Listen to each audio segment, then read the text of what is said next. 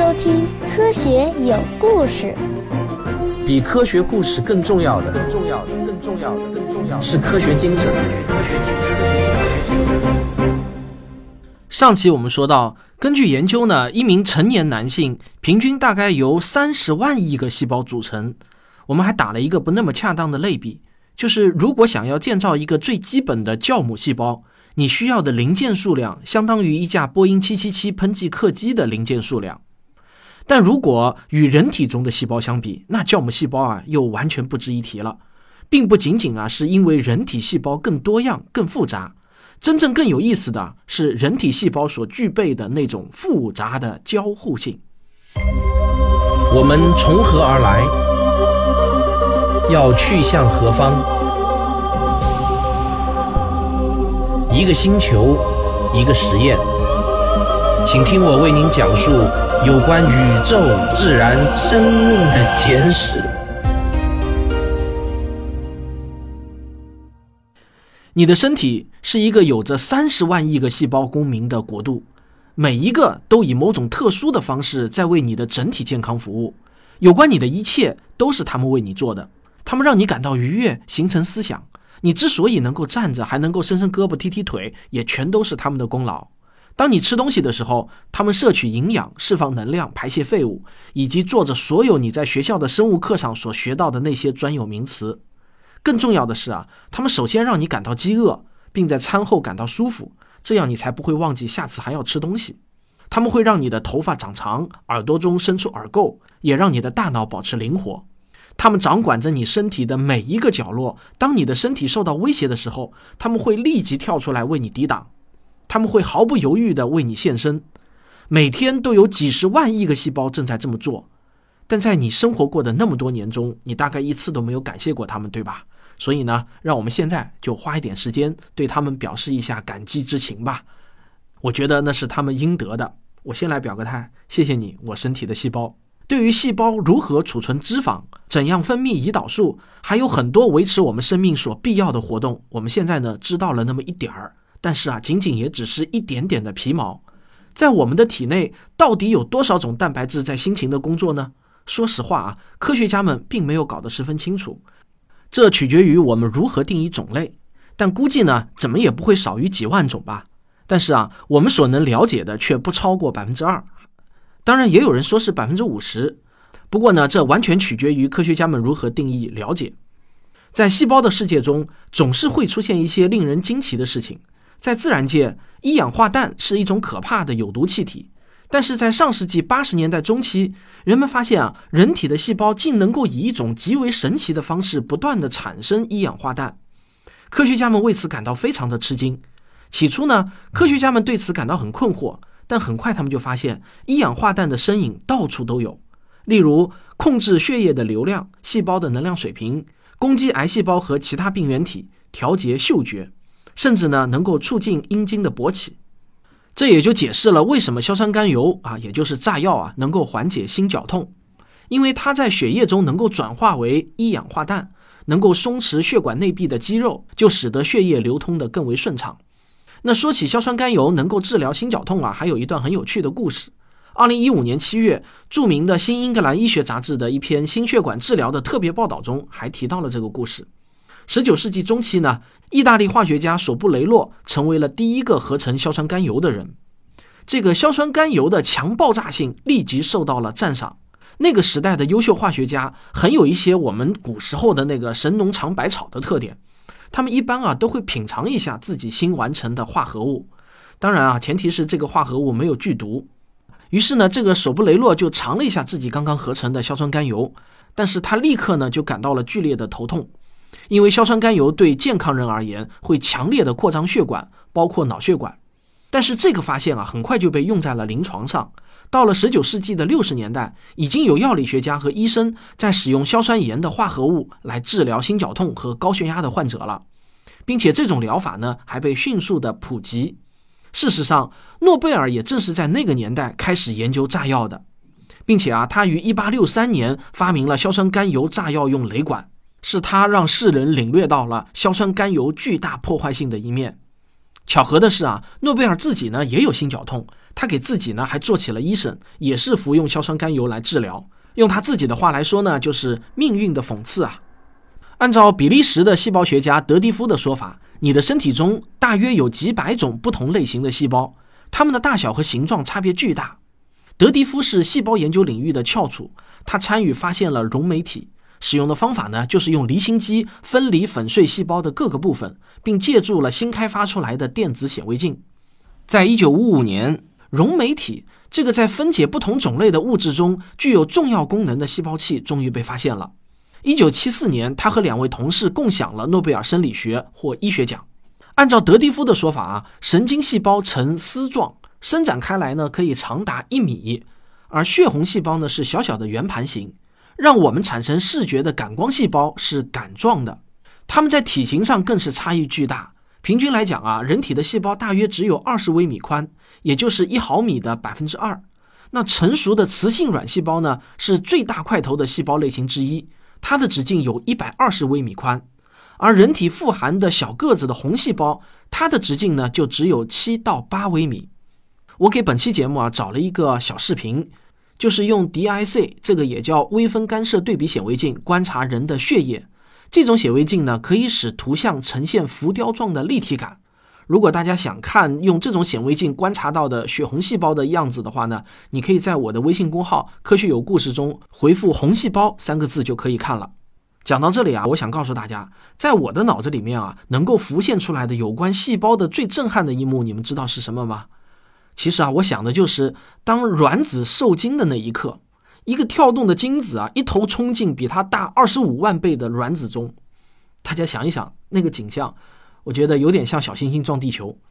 精子的平均体积呢只有三十立方微米，比红细胞还要小；而卵子的平均体积呢是七百五十万立方微米。最小的与最大的这种电光火石的碰撞，我觉得啊，这就是男性征服欲的形象化表现。你们觉得呢？但即使是这么大个头的卵细胞，它的这一点尺寸啊，我们用肉眼几乎是看不见的。当然，据说眼力好的人能够看到卵细胞，反正我是没看过。但是一个卵细胞啊，却能容纳数千个像线粒体这样的复杂结构，以及呢万亿个分子。不同细胞的活力也大不相同。人体的表皮细胞啊，其实啊都是死细胞。知道这一点呢，恐怕会让你有点接受不了。一个平均体型的成年人，大概覆盖着超过两千克的死皮。每天啊，其实都有几十亿片碎屑从我们的皮肤上脱落下来。你用手指在积满灰尘的架子上这么划一下。这个划出来的图形，其实很大程度上就是由你的死皮构成的。一年中你掉下的死皮大概有三点六公斤。不过你不用担心，我们的皮肤非常的强悍，是我们可以最信赖的器官。我上一期说螨虫的时候，很多人说听完以后就睡不着觉。我不知道我这一期讲了这个死皮，你是不是也会睡不着觉？但不管你是不是能够睡着觉吧，反正你一个晚上睡下来，床上就满是你的死皮了。估计呢，几亿片是少不了的。皮肤在医学上被定义为一种平滑而且有韧性的器官。对的，皮肤是我们的一种器官，它是我们身体上最大的器官，重量呢大约占到了我们体重的百分之十六。那皮肤的厚度是多少呢？大约是零点五到四毫米之间。最薄的地方在你的眼皮上，最厚的地方呢就在你的脚底板上。而我们之所以会有那么多的死皮啊，就是因为我们表皮最深层的细胞，它会不断的分裂，形成新的细胞。新的细胞呢会被推向我们的皮肤表面，等待它们的命运，当然最后还是死亡。但伴随它们死去的是我们产生了角质，这是一种特别坚韧的蛋白质。虽然啊，小说中总是把皮肤描写成那种吹弹可破才叫美，但坚硬的角质却是我们身体不可缺少的一部分。角质会为我们的身体提供持久的外在保护，并不断的被新的细胞所取代。大约每隔一个月，我们的身体就会产生一层全新的表皮。好，广告之后见。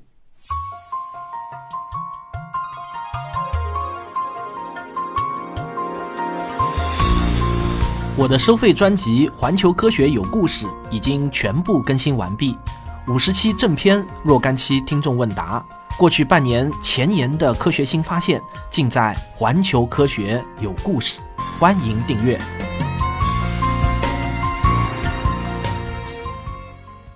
和我们的表皮细胞不同呢，大多数细胞的存活时间大约是在七到十年之间，而胰腺细胞的存活时间呢，大约是一年。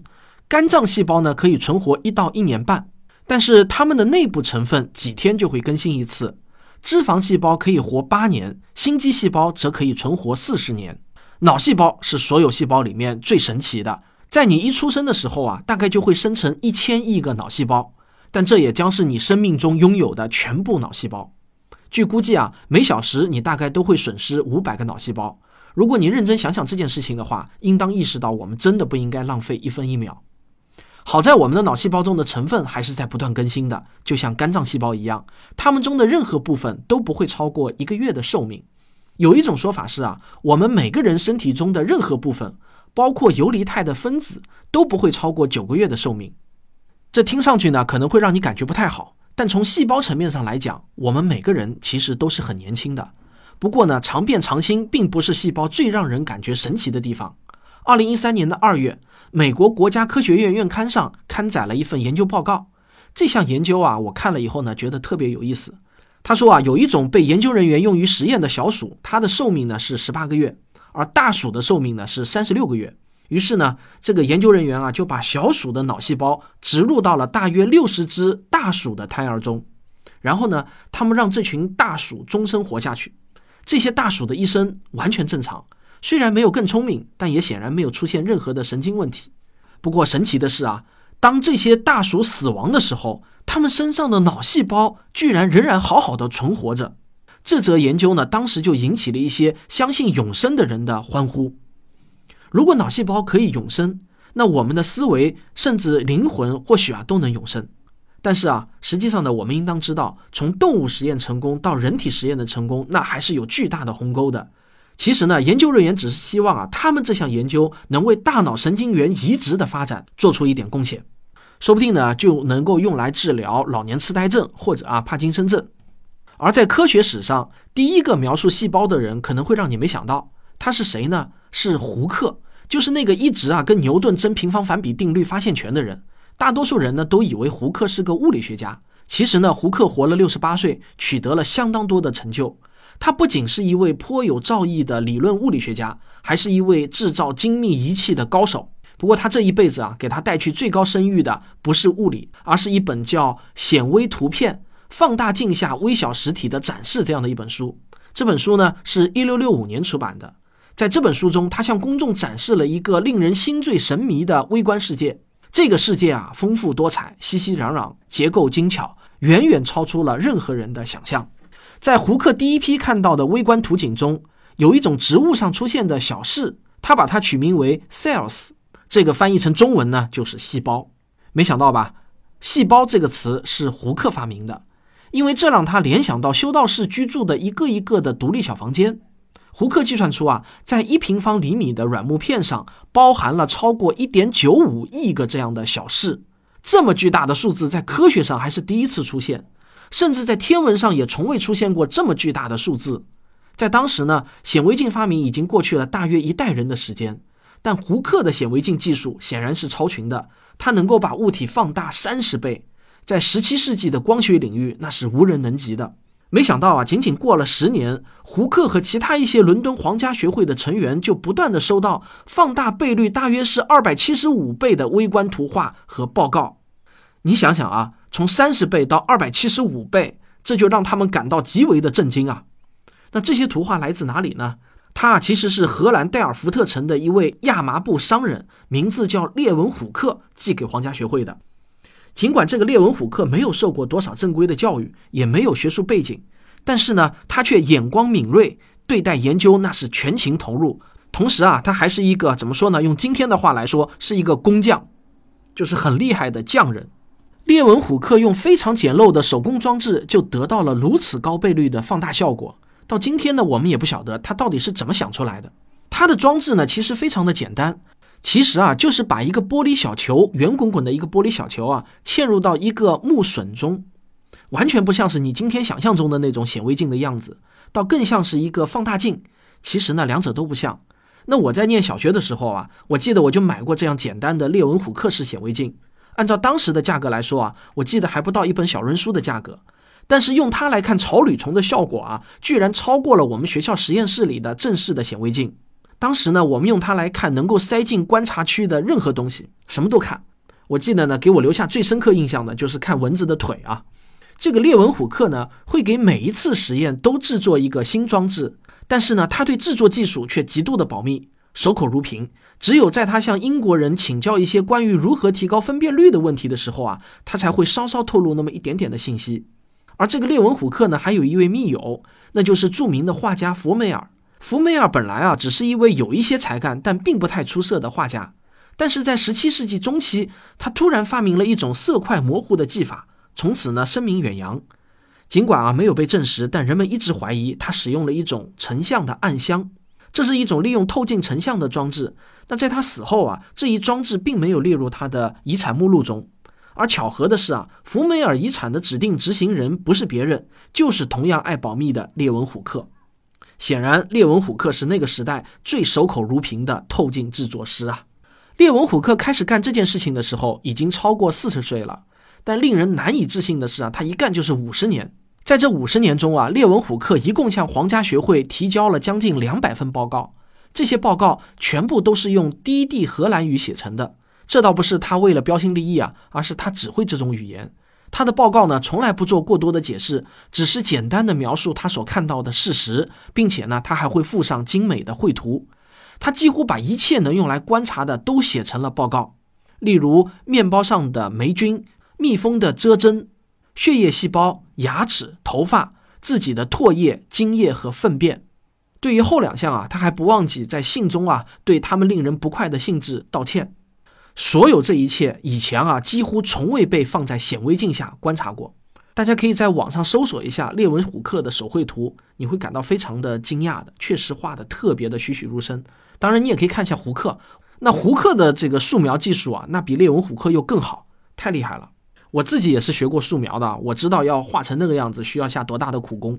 一六七六年，列文虎克在一份胡椒水的观察报告中提到，里面有微生物。为此呢，皇家学会就不惜动用当时英国的技术所能制造的最好的设备，寻找列文虎克所说的小动物。皇家学会用了整整一年的时间，才得到正确的放大倍率。列文虎克发现的正是原虫，他还计算出来，在一滴水中就有八百二十八万个这样的微生物，比荷兰的总人口还要多。我们的世界啊，被他们挤满了，他们的生存方式和数量都远远超出了过去人们的想象。列文虎克的神奇发现鼓动了许多人，他们纷纷把眼睛凑到了显微镜上，有些人的目光敏锐的过了头，甚至发现了很多并不存在的东西。比如说啊，有一位叫哈茨奥克的荷兰研究员，他一直呢是挺受人尊敬的。他声称啊，在精子细胞中看到了成型的小人。他还给这种小生物取了一个名字，叫微人。有这么一段时间呢，有许多人相信，所有的人类，实际上也包括所有的生物，都有一个微缩版的前身，然后啊，再一步一步的慢慢长大。列文虎克自己呢，更是常常会热情的忘乎所以。在他所有最不成功的实验中，有一次啊，他想近距离的观察一次小型的爆炸，从而研究火药的爆炸性质，结果可想而知啊，就是差一点炸瞎了眼睛。一六八三年，列文虎克首次发现了细菌，但在此后的一个半世纪中，也就没有再出现更大的进步了，因为显微镜的制造技术停滞不前了。一直要到一八三一年，苏格兰植物学家布朗第一次看到了细胞核，显微镜的观察才又向前迈出了实质性的一步。布朗的这个名字呢，经常会出现在科学史中，但却总是笼罩着一层神秘的色彩。他生于一七七三年，死于一八五八年。他给细胞核取名为 nucleus，源自拉丁语 nucula，它的意思呢，就是一个小坚果的意思。一直要到一八三九年，才有人认识到一切活体的基础物质都是细胞核。具有这一洞察力的是一个德国人，名字叫施旺。不过相对来说啊，失望的这个见解不仅产生的较晚，而且一开始也没有被广泛的接受。直到十九世纪六十年代，才有法国人巴斯德发表了一篇具有里程碑意义的论文，证实了生命不可能自发的产生，而必须来自事先存在的细胞。这被称为细胞学说，它是整个现代生物学的基础。好，下一期呢，让我们一起钻到细胞中去看一看。科学有故事，咱们下期接着聊。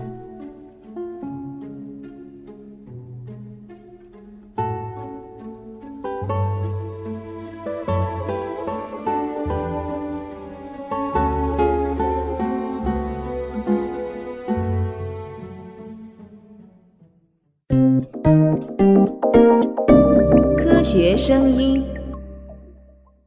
先提醒啊，这期节目有一个可以看的小视频，就是到“科学有故事”的微信公号中回复“红细胞”三个字啊，就可以看一段真实的红细胞的显微摄影。还有啊，我正在筹备拍摄我的第二部科学纪录片，就是破解恐龙灭绝之谜。那经过一番了解啊，在国内想拍到露头的 KT 线几乎是不可能的。上次我说的那个黑龙江的佳音啊，其实它也是在地下的，没有在地表能够露头的 KT 线。那整个中国境内呢，其实都没有好的拍摄地点。据说啊，全世界范围来说，最佳的拍摄地点是在加拿大的阿尔伯塔。但是啊，我不可能为了这一个镜头去一趟加拿大，对吧？所以呢，我就想问一下，有没有正在加拿大的听众愿意去一趟阿尔伯塔拍一点影像资料呢？让我用在纪录片中。那如果有的话，啊请与谭老师取得联系，他的微信和 QQ 啊都是四零零零零九五九。好了，谢谢大家，咱们听众有力量。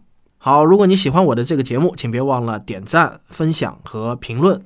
咱们啊，下期再见。